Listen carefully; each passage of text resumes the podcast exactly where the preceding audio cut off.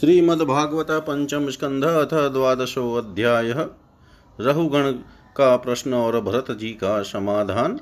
रहुगण उवाच।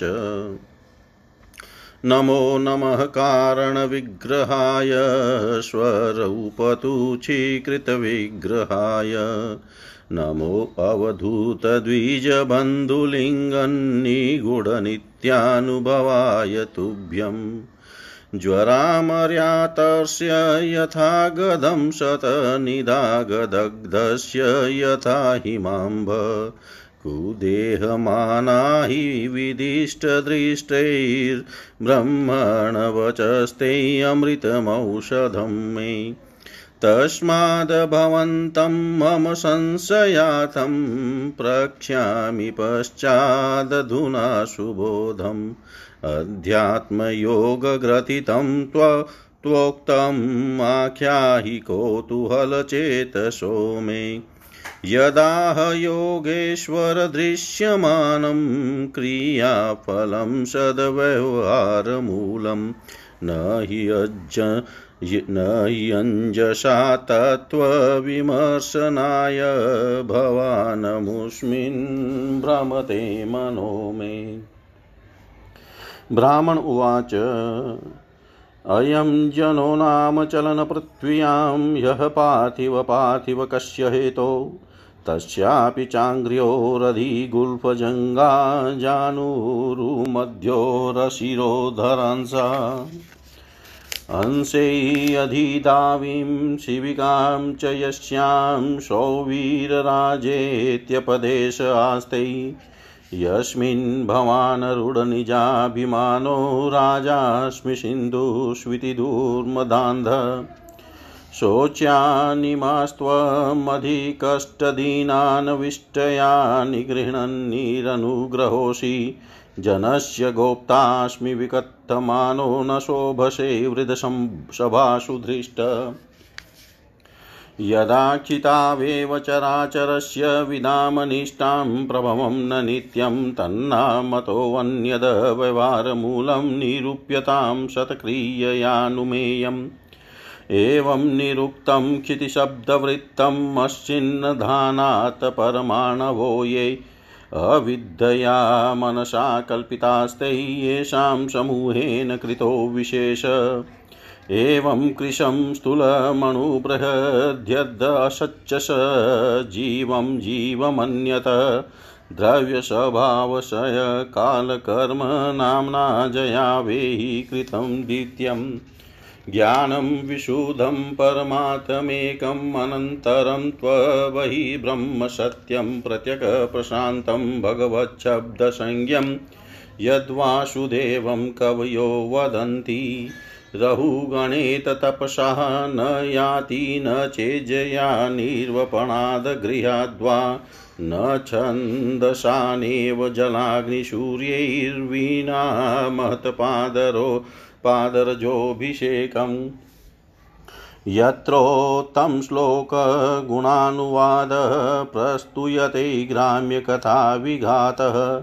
निषेव्यमाणोऽनुदिनं मुमुक्षोर्मति।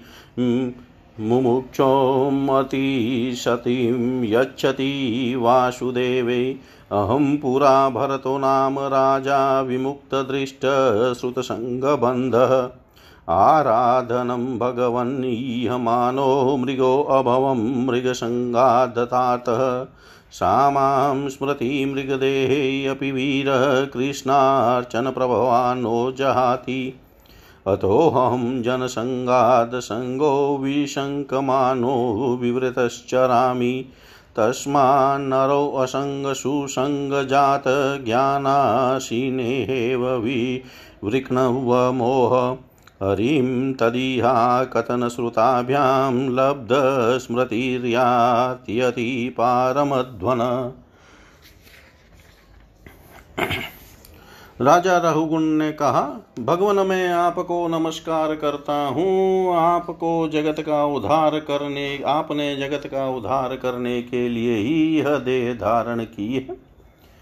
योगेश्वर अपने परमानंदमय स्वरूप का अनुभव करके आप इस स्थूल शरीर से उदासीन हो गए हैं, तथा एक जड़ ब्राह्मण के वेश से अपने नित्य ज्ञानमय स्वरूप को जनसाधारण की दृष्टि से ओझल किए हुए हैं।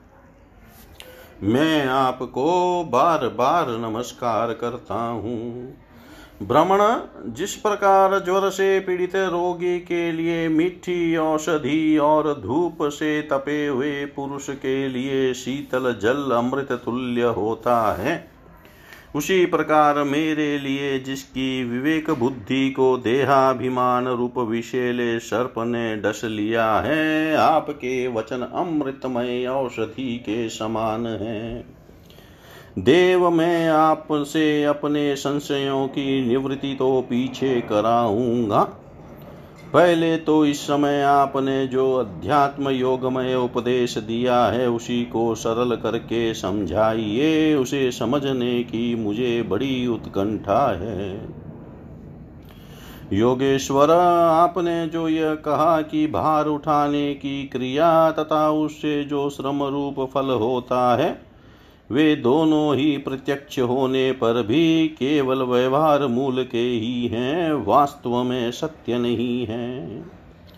वे तत्व विचार के सामने कुछ भी नहीं ठहरते सो इस विषय में मेरा मन चक्कर खा रहा है। आपने, आपके इस कथन का मर्म मेरी समझ में नहीं आ रहा है। जड़ भरत ने कहा पृथ्वी पते यह पृथ्वी का विकार है पाषाणादि से इसका क्या भेद है? जब यह किसी कारण से पृथ्वी पर चलने लगता है, तब इसके भारवाई आदि नाम पड़ जाते हैं। इसके दो चरण हैं, उनके ऊपर क्रमशः टखने, पिंडली, घुटने, जांग, कमर, वक्ष स्थल गर्दन और कंधे आदि अंग हैं। कंधों के ऊपर लकड़ी की पालकी रखी हुई है। उसमें भी सौ वीर राज नाम का एक पार्थिव विकार ही है, जिसमें आत्मबुद्धि रूप अभिमान करने से तुम मैं सिंधु देश का राजा हूँ। इस प्रबल मद से अंधे हो रहे हो। किंतु इसी से तुम्हारी कोई श्रेष्ठता सिद्ध नहीं होती। वास्तव में तो तुम बड़े क्रूर और धृष्ट ही हो। तुमने इन बेचारे दिन दुखिया कहारों को बेगार में पकड़कर पालकी में ज्योत रखा है और फिर महापुरुषों की सभा में बढ़ बढ़ कर बातें बनाते हो कि मैं लोगों की रक्षा करने वाला हूँ। यह तुम्हें शोभा नहीं देता। हम देखते हैं कि संपूर्ण चराचर भूत सर्वदा पृथ्वी से ही उत्पन्न होते हैं और पृथ्वी में ही लीन होते हैं। अतः उनके क्रिया भेद के कारण जो अलग अलग नाम पड़ गए हैं, बताओ तो उनके सिवा व्यवहार का और क्या मूल है? इस प्रकार पृथ्वी शब्द का व्यवहार भी मिथ्या ही है, वास्तविक नहीं है, क्योंकि यह अपने उपादान कारण सूक्ष्म परमाणुओं में लीन हो जाती है, और जिनके मिलने से पृथ्वी रूप कार्य की सिद्धि होती है, वे परमाणु अविद्यावश मन से ही कल्पना किए हुए हैं, वास्तव में उनकी भी सत्ता नहीं है। इसी प्रकार और भी जो कुछ पतला, मोटा, छोटा, बड़ा कार्य, कारण तथा चेतन और अचेतन आदि गुणों से युक्त द्वैत प्रपंच है, उसे भी द्रव्य स्वभाव, आशय काल और कर्म आदि नामों वाली भगवान की माया का ही कार्य समझो। विशुद्ध परमार्थ रूप, अद्वितीय तथा भीतर बाहर के भेद से रहित परिपूर्ण ज्ञान ही सत्य वस्तु है। वह सर्वांतवर्ती और सर्वथा निर्विकार है। उसी का नाम भगवान है और उसी को पंडित जन वासुदेव कहते हैं। रहुगण महापुरुषों के चरणों की धूलि से अपने को नहलाए बिना केवल तप यज्ञादि वेदिक कर्म अन्नादि के दान, अतिथि सेवा, दिन सेवा आदि ग्रस्तोचित धर्मानुष्ठान, वेदाध्ययन अथवा जल अग्नि या सूर्य की उपासना आदि किसी भी साधन से यह परमात्म ज्ञान प्राप्त नहीं हो सकता। इसका कारण यह है कि महापुरुषों के समाज में सदा पवित्र कीर्ति श्री हरि के गुणों की चर्चा होती रहती है, जिससे विषय वार्ता तो पास ही नहीं फटकने पाती और जब भगवत कथा का नित्य प्रति सेवन किया जाता है, तब वह मोक्षाकांक्षी पुरुष की शुद्ध बुद्धि को भगवान वासुदेव में लगा देती है। पूर्व जन्म में मैं भरत नाम का राजा था। एक और पारलौकिक दोनों प्रकार के विषयों से विरक्त होकर भगवान की आराधना में ही लगा रहता था। तो भी एक मृग में आसक्ति हो जाने से मुझे परमार्थ से भ्रष्ट होकर अगले जन्म में मृग बनना पड़ा। किंतु भगवान श्री कृष्ण की आराधना के प्रभाव से उस मृग योनि में भी मेरी पूर्व जन्म की स्मृति लुप्त नहीं हुई। इसी से अब मैं जन संसर्ग से डर कर सर्वदा असंग भाव से गुप्त रूप से ही विचरता रहता हूँ। सारांश यह है कि विरक्त महापुरुषों के सत्संग से प्राप्त ज्ञान रूप खड़ग के द्वारा मनुष्य को इस लोक में ही अपने मोह बंधन को काट डालना चाहिए। फिर श्री हरि की लीलाओं के कथन और श्रवण से भगवत स्मृति बनी रहने के कारण वह सुगमता से ही संसार मार्ग को पार करके भगवान को प्राप्त कर सकता है। इति श्रीमद्भागवते महापुराणे पारमहंस्यां संहितायां पञ्चमस्कन्धे ब्राह्मणरहुगणसंवादे द्वादशोऽध्याय। सर्वं श्रीशां सदाशिवार्पणम् अस्तु। ॐ विष्णवे नमः। ॐ विष्णवे नमः। ॐ विष्णवे नमः। श्रीमद्भागवतः पञ्चमस्कन्धः त्रयोदशोऽध्याय।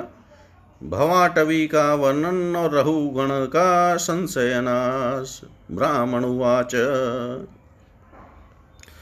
तुरत्यये यद्वजन् यज्जया निवेशितो। रजस्तमः स एष सार्थोऽर्थपरः परिभ्रमण। भवाटर्वियाति न शर्म विन्दति। यस्यामिमे क्षणन्नरदेवदस्यवः सातं विलुम्पन्ति कुनायकं बलात् गोमायवो यत्र हरन्ति सात्विकं प्रमतमाविश्य यथोरणं वृकः।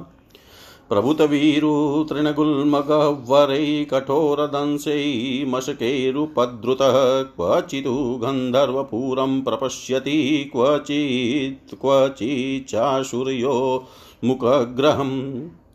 निवासतो यद्रविणात्मबुद्धिस्ततस्ततो धावति भोवटव्यां क्वचिच्च वात्योत्थितपांसु धूम्रादिशो न जानाति रजस्वलाक्ष।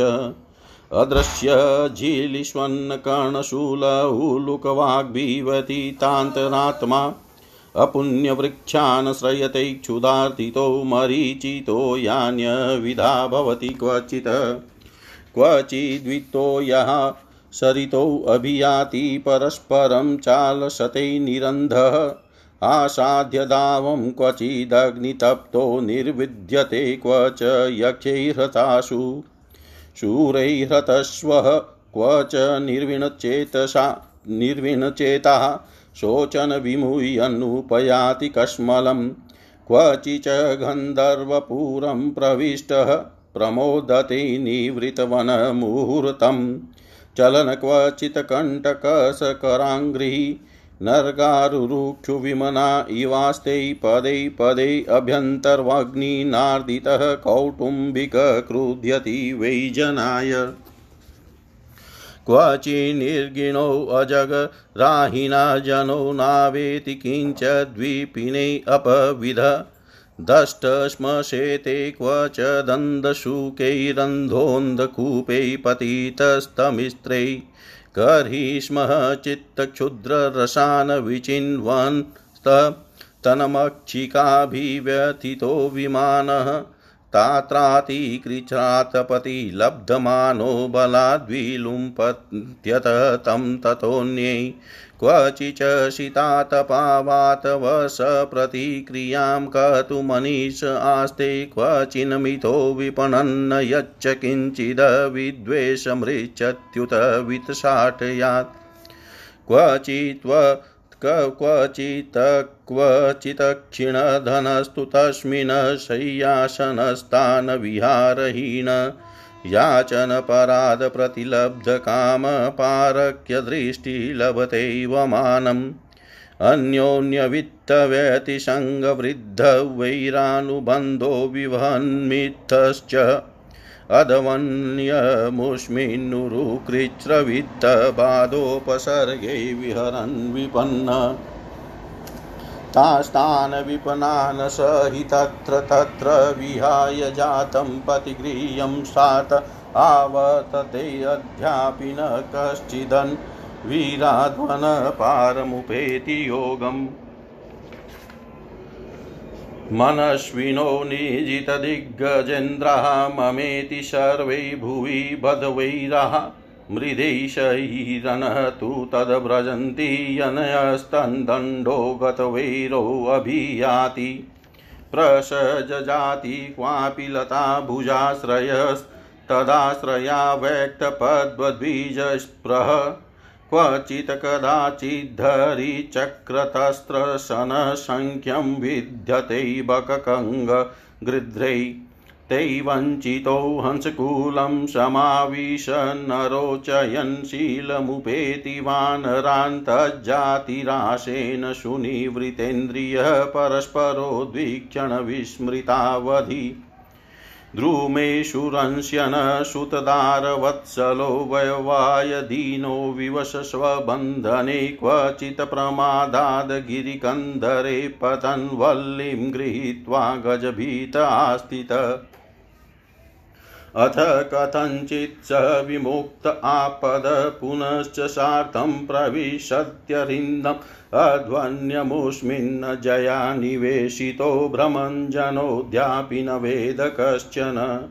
रहुगणत्वमपि हि धवन्नोऽस्य सन्न्यस्तदण्डकृतभूतमेत्रः।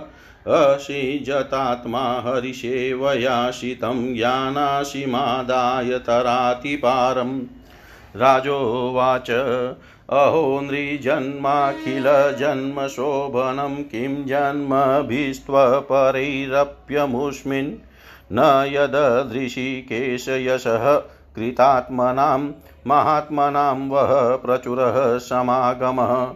न हि अद्भुतं त्वचरणाब्जरेणुभिर्हताहंसो भक्तिरधोक्षजेयमला। मौहूर्तिकाध्यस्य समागमा च मे दुस्तर्कमूलोऽपहतोऽविवेकः नमो महद्भ्यो अस्तु नमः शिशुभ्यो। नमो युवभ्यो नम वावटुभ्य ये ब्राह्मणागामवधूतलिङ्गाश्चरन्ति तेभ्य शिवमस्तु राज्ञां श्रीशुकुवाच। इत्येवमुत्तरामातः स वै भ्रमरशिशुतः सिन्धुपतय आत्म स तत्त्वं विगणयत परानुभावपरमकारुणिकतयोपदिश्य रहुगणेन सकरुणमभिवन्दितचरण आपूर्णार्णव। इव निभृतकर्णो म्यासयो धरणीमिमां विचचार। सौवीरपति रपिषु जनसंवगतपरमात्मसतत्त्वः आत्मन्यविद्याध्यारोपितां च देहात्ममतिं विशसज एवं हि नृपभगवदाश्रिताश्रितानुभाव। राजोवाच। यो ह वा इव यो अवा इह बहुविधा महाभागवत त्वयाभितपरोक्षेण वचसा जीवलोकभवाद्वा स हि आर्यमणिषया कल्पितविषयो नाञ्जसा व्युत्पन्नलोकसमधिगमः अथ तदे वेतदुर्वगं समवेतानुकल्पेन निदिश्यतामिति अथ तदेवेतदुरवगमं समवेतानुकल्पेन निधस्यतामिति। जड़ भरत ने कहा राजन यह जीव समूह सुख रूप धन में आशक्त देश देशांतर में, घूम फिर कर व्यापार करने वाले व्यापारियों के दल के समान है। इसे माया ने दुस्तर प्रवृत्ति मार्ग में लगा दिया है। इसलिए इसकी दृष्टि सात्विक राजस्तामस भेद से नाना प्रकार के कर्मों पर ही जाती है। उन कर्मों में भटकता भटकता यह संसार रूप जंगल में पहुँच जाता है। वहाँ इसे तनिक भी शांति नहीं मिलती। महाराज, उस जंगल में छह डाकू हैं। इस वणिक समाज का नायक बड़ा दुष्ट है। उसके नेतृत्व में जब यह वहाँ पहुँचता है, तब ये लुटेरे बलात् इसका सब माल मत्ता लूट लेते हैं। तथा भेड़िए जिस प्रकार भेड़ों के झुंड में घुसकर उन्हें खींच ले जाते हैं, उसी प्रकार इसके साथ रहने वाले गीदड़ ही इसे असावधान देखकर इसके धन को इधर उधर खींचने लगते हैं। वह जंगल बहुत सी लता घास और झाड़ झखाड़ के कारण बहुत दुर्गम हो रहा है। उसमें तीव्र डांस और मच्छर इसे चैन नहीं लेने देते। वहाँ इसे कभी तो गंधर्व नगर दिखने लगता है और कभी कभी चमचमाता हुआ अति चंचल अगिया बेताल आँखों के सामने आ जाता है। यह वणिक समुदाय इस वन में निवास स्थान, जल और धनादि में आसक्त होकर इधर उधर भटकता रहता है।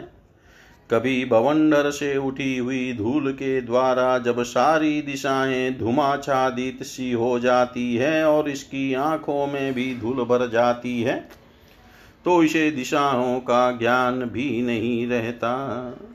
कभी इसे न दिखाई देने वाले झिंगुरों का कर्णकटु शब्द सुनाई देता है। कभी उल्लुओं की बोली से इसका चित व्यतीत हो जाता है। कभी इसे भूख सताने लगती है तो यह निंदनीय वृक्षों का ही सहारा टटोलने लगता है। और कभी प्यास से व्याकुल होकर मृग तृष्णा की ओर दौड़ लगाता है। कभी जलहीन नदियों की ओर जाता है, कभी अन्न न मिलने पर आपस में एक दूसरे से भोजन प्राप्ति की इच्छा करता है। कभी दावानल में घुसकर अग्नि से झुलस जाता है और कभी यक्ष लोग इसके प्राण खींचने लगते हैं तो यह खिन्न होने लगता है। कभी अपने से अधिक बलवान लोग इसका धन छीन लेते हैं तो यह दुखी होकर शोक और मोह से अचेत हो जाता है और कभी गंधर्व नगर में पहुंचकर घड़ी भर के लिए सब दुख भूल कर खुशी मनाने लगता है। कभी पर्वतों पर चढ़ना चाहता है तो कांटे और कंकड़ों द्वारा पैर चलनी हो जाने से उदास हो जाता है। कुटुंब बहुत बढ़ जाता है और उधर पूर्ति का साधन नहीं होता तो भूख की ज्वाला से संतप्त होकर अपने ही बंधु बांधवों पर खींचने लगता है। कभी अजगर सर्प का ग्रास बनकर वन में फेंके हुए मुर्दे के समान पड़ा रहता है, उस समय से कोई शुद्ध बुद्ध नहीं रहती।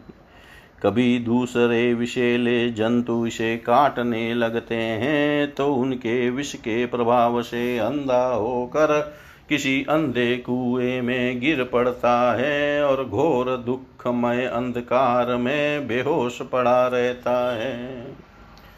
कभी मधु खोजने लगता है तो मक्खियाँ इसके नाक में दम कर देती है और इसका सारा अभिमान नष्ट हो जाता है। यदि किसी प्रकार अनेकों कठिनाइयों का सामना करके वह मिल भी गया तो बलात् दूसरे लोग उसे छीन लेते हैं। कभी शीत, धाम, आंधी और वर्षा से अपनी रक्षा करने में असमर्थ हो जाता है। कभी आपस में थोड़ा बहुत व्यापार करता है तो धन के लोभ से दूसरों को धोखा देकर उनसे वैर ठान लेता है। कभी कभी उस संसार वन में इसका धन नष्ट हो जाता है और इसके पास सैया आसन रहने के लिए स्थान और सैर सपाटे के लिए सवारी आदि भी नहीं रहते। तब दूसरों से याचना करता है। मांगने पर भी दूसरे से जब उसे अभिलषित वस्तु नहीं मिलती, तब पराई वस्तुओं पर अनुचित दृष्टि रखने के कारण इसे बड़ा तिरस्कार सहना पड़ता है। इस प्रकार व्यवहारिक संबंध के कारण एक दूसरे से द्वेष भाव बढ़ जाने पर भी वह वणिक समूह आपस में विवादी संबंध स्थापित करता है। और फिर इस मार्ग में तरह तरह के कष्ट और धन क्षय आदि संकटों को भोगते भोगते मृतकवत हो जाता है। साथियों में से जो जो मरते जाते हैं, उन्हें जहाँ का तहाँ छोड़कर नवीन उत्पन्न हुओं को साथ लिए, वह बनिजारों का समूह बराबर आगे ही बढ़ता रहता है। वीरवर उनमें से कोई भी प्राणी न तो आज तक वापस लौटा है और न किसी ने इस संकटपूर्ण मार्ग को पार करके परमानंद में योग की ही शरण ली है। जिन्होंने बड़े बड़े दिक्पालों को जीत लिया है, वे धीर पुरुष भी पृथ्वी में, यह मेरी है ऐसा अभिमान करके आपस में वैर ठान कर संग्राम भूमि में जूझ जाते हैं तो भी उन्हें भगवान विष्णु का वह विनाशी पद नहीं मिलता, जो वैरहीन परमहंसों को प्राप्त होता है।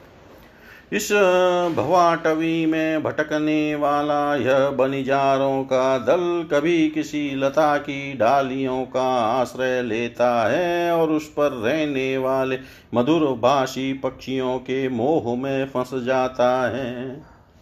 कभी सिंहों के समूह से भय मान कर बगुला कंक और गिद्धों से प्रीति करता है। जब उनसे धोखा उठाता है, तब हंसों की पंक्ति में प्रवेश करना चाहता है, किंतु उसे उनका आचार नहीं सुहाता।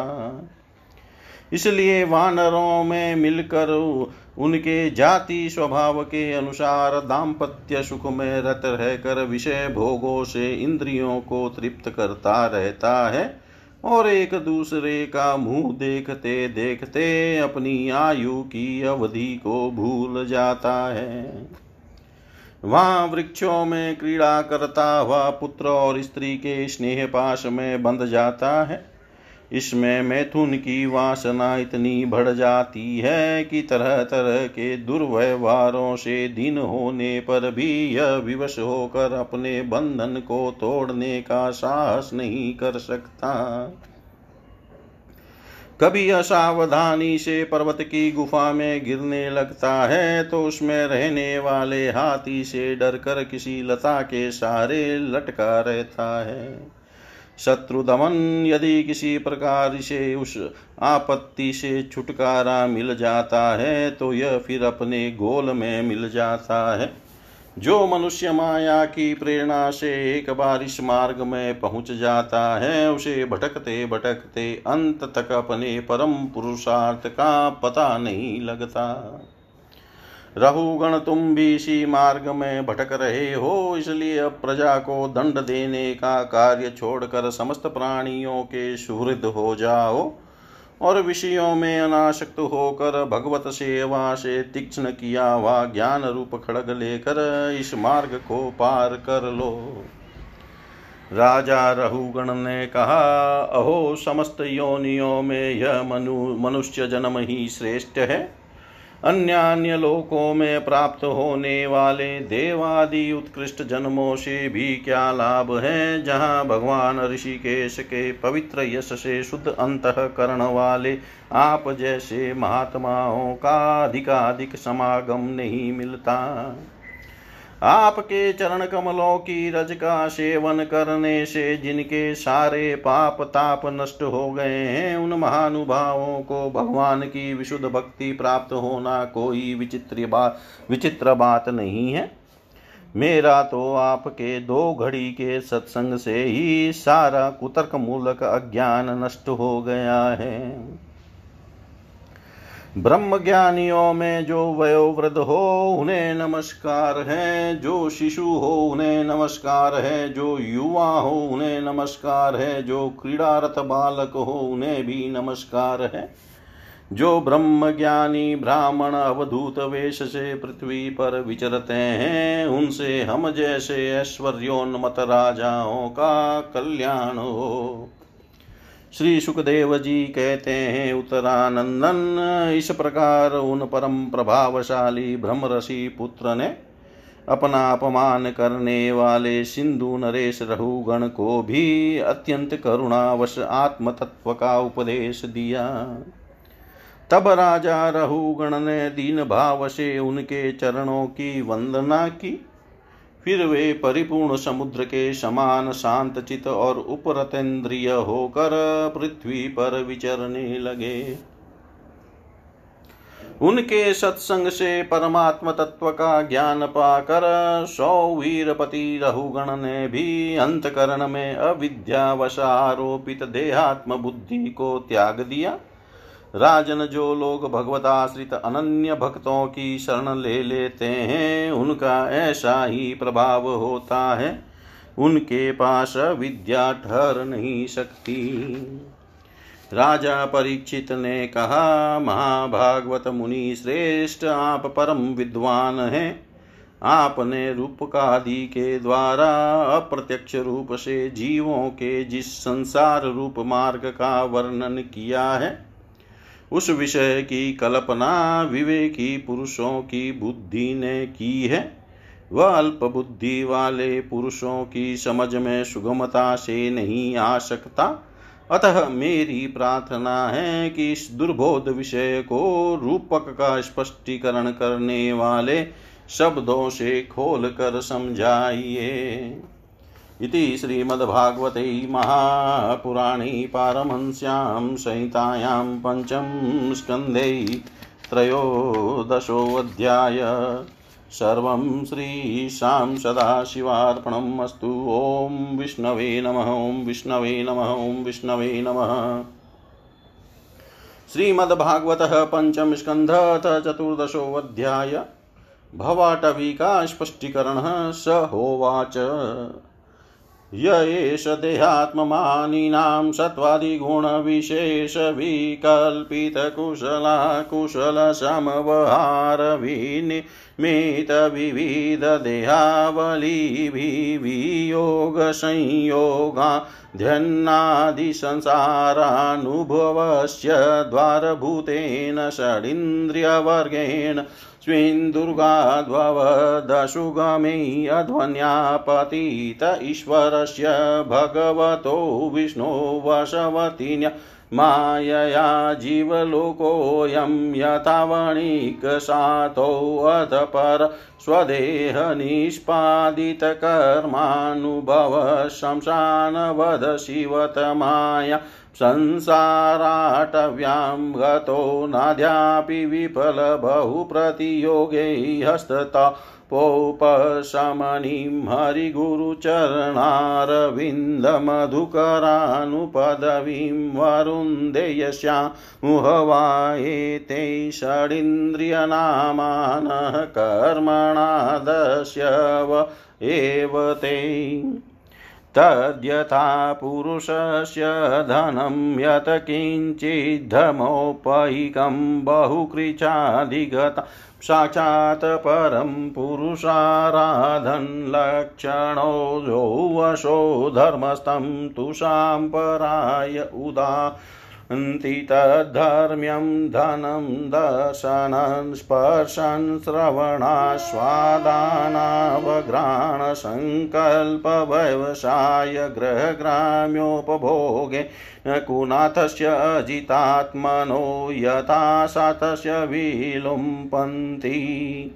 अथ च यत्र कौटुम्बिकादारापत्यादयो नाम्ना कर्मणा वृकशृगा एवानिचतोऽपि कदयश कुटुम्बिन उरणकवंसरङ्क्ष्यमाणं मिषतोऽपि हरन्ति।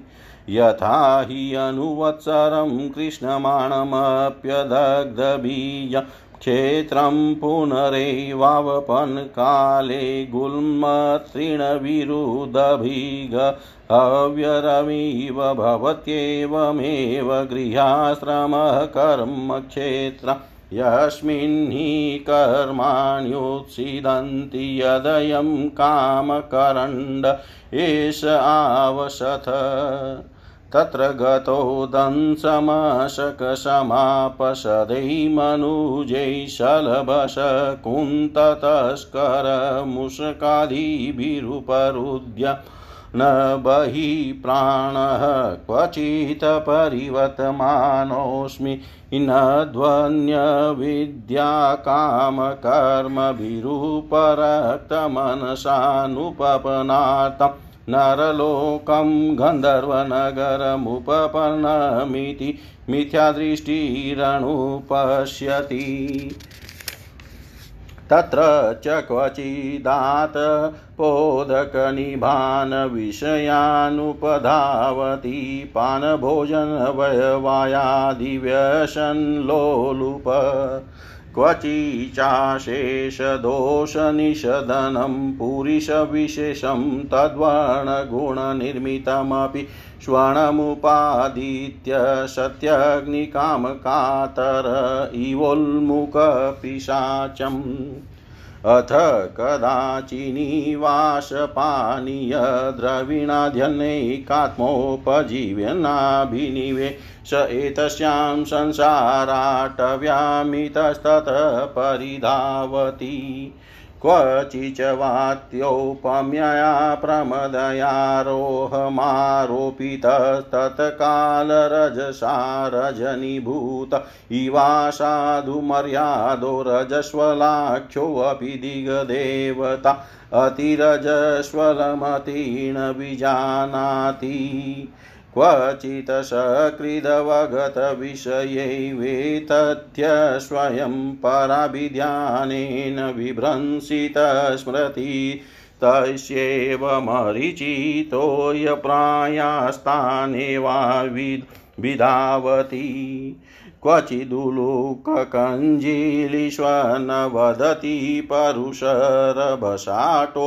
प्रत्यक्षं परोक्षं वारिपुराजकुलनिर्भीत्सिते भीत्सितेनातिव्यतीतकणमूलहृदय सदया दुग्धपूर्वसुकृतस्तदाकारस्करकाकतुण्डाद्य पुण्यद्रुमलता विशोदपानवधुभय तशून्यद्रविणान् जीवन्मृतान् स्वयं जीवन्म्रियमाण उपधावति। एकदाशात् प्रसङ्गानि कृतमतिव्युदकस्रोतः स्खलनवधुभया भयतोऽपि दुःखदं पाखण्डमभियाति। यदा तु परबाधयान्ध आत्मनैनोपनमति तदा हि पितृपुत्रबहिष्मत पितृपुत्रान् वास खलु भक्षयति। क्वचिदासाद्य गृहं दावपतप्रियात् विदुरमसुखोर्दकं शोकाग्निनां दह्यमानो वृषा निर्वेदमुपगच्छति। क्वचित् कालविषमितराजकुलरक्षसा उपहत प्रियतमदनाशु प्रमृतक इव विगतजीवलक्षण आस्ते।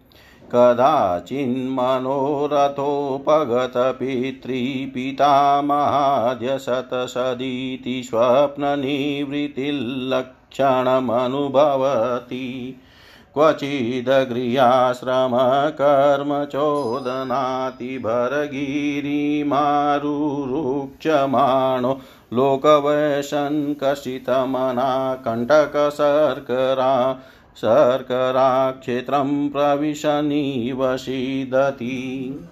क्वचिदश् कचिदुषहेन कायाभ्यन्तर्वग्निना गृहीतसारस्वकुटुम्बाय क्रुदयति स एव पुननिद्रा जगर्गृहीतोऽन्धै तमसि मग्नशून्यारण्य इव शेते नान्यत किंचन वेद शव इवापवीत्। कदाचिदभग्नमानदृष्टो दुर्जनन्दशुकैरत्नब्धनिद्राक्षणो व्यतिहृदयेनानुक्षीयमाण विज्ञानोऽन्धुक अन्धकूपे अन्धवत पतति। कहि स्म चित्काममधुलवान् विचिन्वन यदा परदार परद्रव्याण्यवरुन्धानो राज्ञा स्वामीभिवा नियतपत्यत्यपारे निरये। अथ च तस्मादुभयत्थापि कर्मास्मिन्मा नात्मन संसारावपन्नमुदाहरन्ति। मुक्तस्ततो यदि बन्धादेव दत्त उपाचिनति तस्मादपि विष्णुमित्र इत्यनवस्थिति। क्वचिचशितवाता धनैकाधिदेविकभौतिकात्मीयान् दशानां प्रतिनिवारणे कल्पो दुरन्तचिन्तया भीषणास्ते क्वचिन्मितो व्यवहरणयत् किञ्चिद्धनमन्येभ्यो वा काकिणिकामात्रमप्यपहरणयत् किञ्चिद्वा विद्वेषमेति वितसाठ्यात् अबन्ध्यमुष्मिन्निम उपसर्गास्तथा सुखदुःखरागद्वेषभयाभिमानप्रभा प्रमादोन्मादशोक मोहलोभमात्सर्यैवस्त्र्यावमानच्युतिप च्युतिपपाशादिव्याधिजन्मजरामरणादय क्वापि देवमायया स्त्रिया भुजलतोपगूढप्रशकन्न विवेकविज्ञानो यद्विहारगृहारम्भाकुल हृदयस्तदाश्रयावशक्तसुतदुहित्रकलत्रभाषिता लोकविचेष्टिता प्रहतहृदय आत्मानमजितात्मा अपारे अन्धे तमसि प्रहिणोति। कदाचिदीश्वरस्य भगवतो विष्णोश्चक्रात् परमाण्वादि द्विपराधपवर्गकालोपलक्षणात् परिवतिनेन वयसारहंसारत आब्रह्मतृष्णस्तम्भादीनां भूतानामनिमिषतो मिषतां वित्रस्तहृदयस्तमेवेश्वरं कालचक्रनिजायुध साक्षात् भगवन्तं यज्ञपुरुषमनादृत्य पाखण्डदेवता कङ्कगृन्दबकवटप्रायार्यशमयपरिहृता साङ्केत्यैनाभिधते यदा पाखण्डिभिरात्मवञ्चितैस्तैरुरुवञ्चितो भ्रमकुलं समावसंस्तेषां शीलमुपनयनादिस्रोतस्मात् कर्मानुष्ठानेन भगवतो यज्ञपुरुषस्याराधनमेव तदरोचयन् शूद्रकुलम्। भजते निगमाचारे अशुदितो। यस्य मिथुनि भावकुटुम्बभरणं यथा वानरजाते तत्रापि निरवरोधः स्वैरेण विहरन्नतिकृपणबुधिरन्योन्यमुखनिरीक्षणादिना ग्राम्यकर्मणेव विस्मृतकालावधि।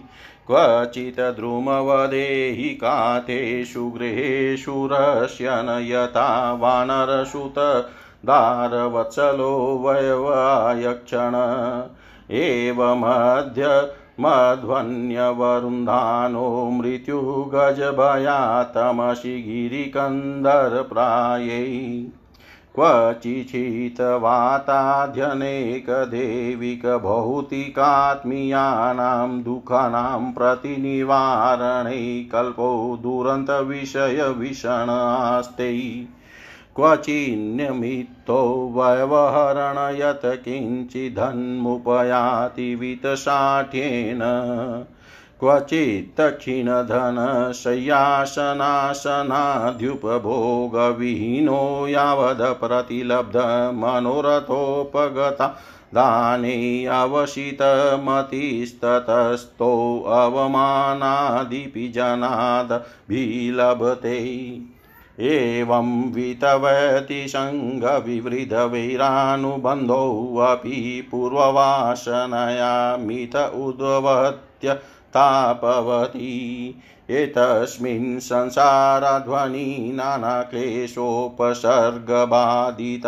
आपनविपन्नो यत्र यस्तमुहवावेतरस्तत्र विसृजय जातं जातमुपादाय शोचन् मुह्यनविभ्या द्विवदनक्रन्दन सहस्यन् गायन् ईयमान साधुवजितो नैवावतते अध्यापि यत् आरब्ध एष नरलोकसातो यमध्वनपारमुपदिशन्ति। यदिदं योगानुशासनं न वा एतद्वरुन्धते यन्यस्तदण्डा मुनय उपशंशिला उपरतात्मानः समवगच्छन्ति। यदपि दिगिभजयिनो यजीवनो ये वै राजसय किं तु परं हृदैशैरन्नस्यामेव ममेयमिति कृतवैरानुबन्धा या विसृज स्वयमुपसंहृता कर्मवलीमवलम्ब्य तत आपद कथञ्चिनरकाद्विमुक्त पुनरप्येव संसाराध्वनिवतमानो नरलोकसातमुपायति एवमुपरि गतोऽपि तस्येदमुपगायन्ति। आशभस्येह राजेश्मनसापि महात्मन। नानुवत्माहृति नृपो मक्षिकेव गरुत्मतः यो दुस्त्यजान्दारसुतान् सुहृद्राद्र्यं हृदि स्पर्शः। जहो युवेवमलवदुत्तं श्लोकलालस। यो दुस्त्यजान क्षितिशुत्तस्वजनार्थदारान् प्रार्थ्यां श्रियं सुरवरैषदयावलोकाम् नेच नृपस्तदुचितं महतां मधुद्वितसेवानुरक्तमनसां भवोऽपि फल्गुः।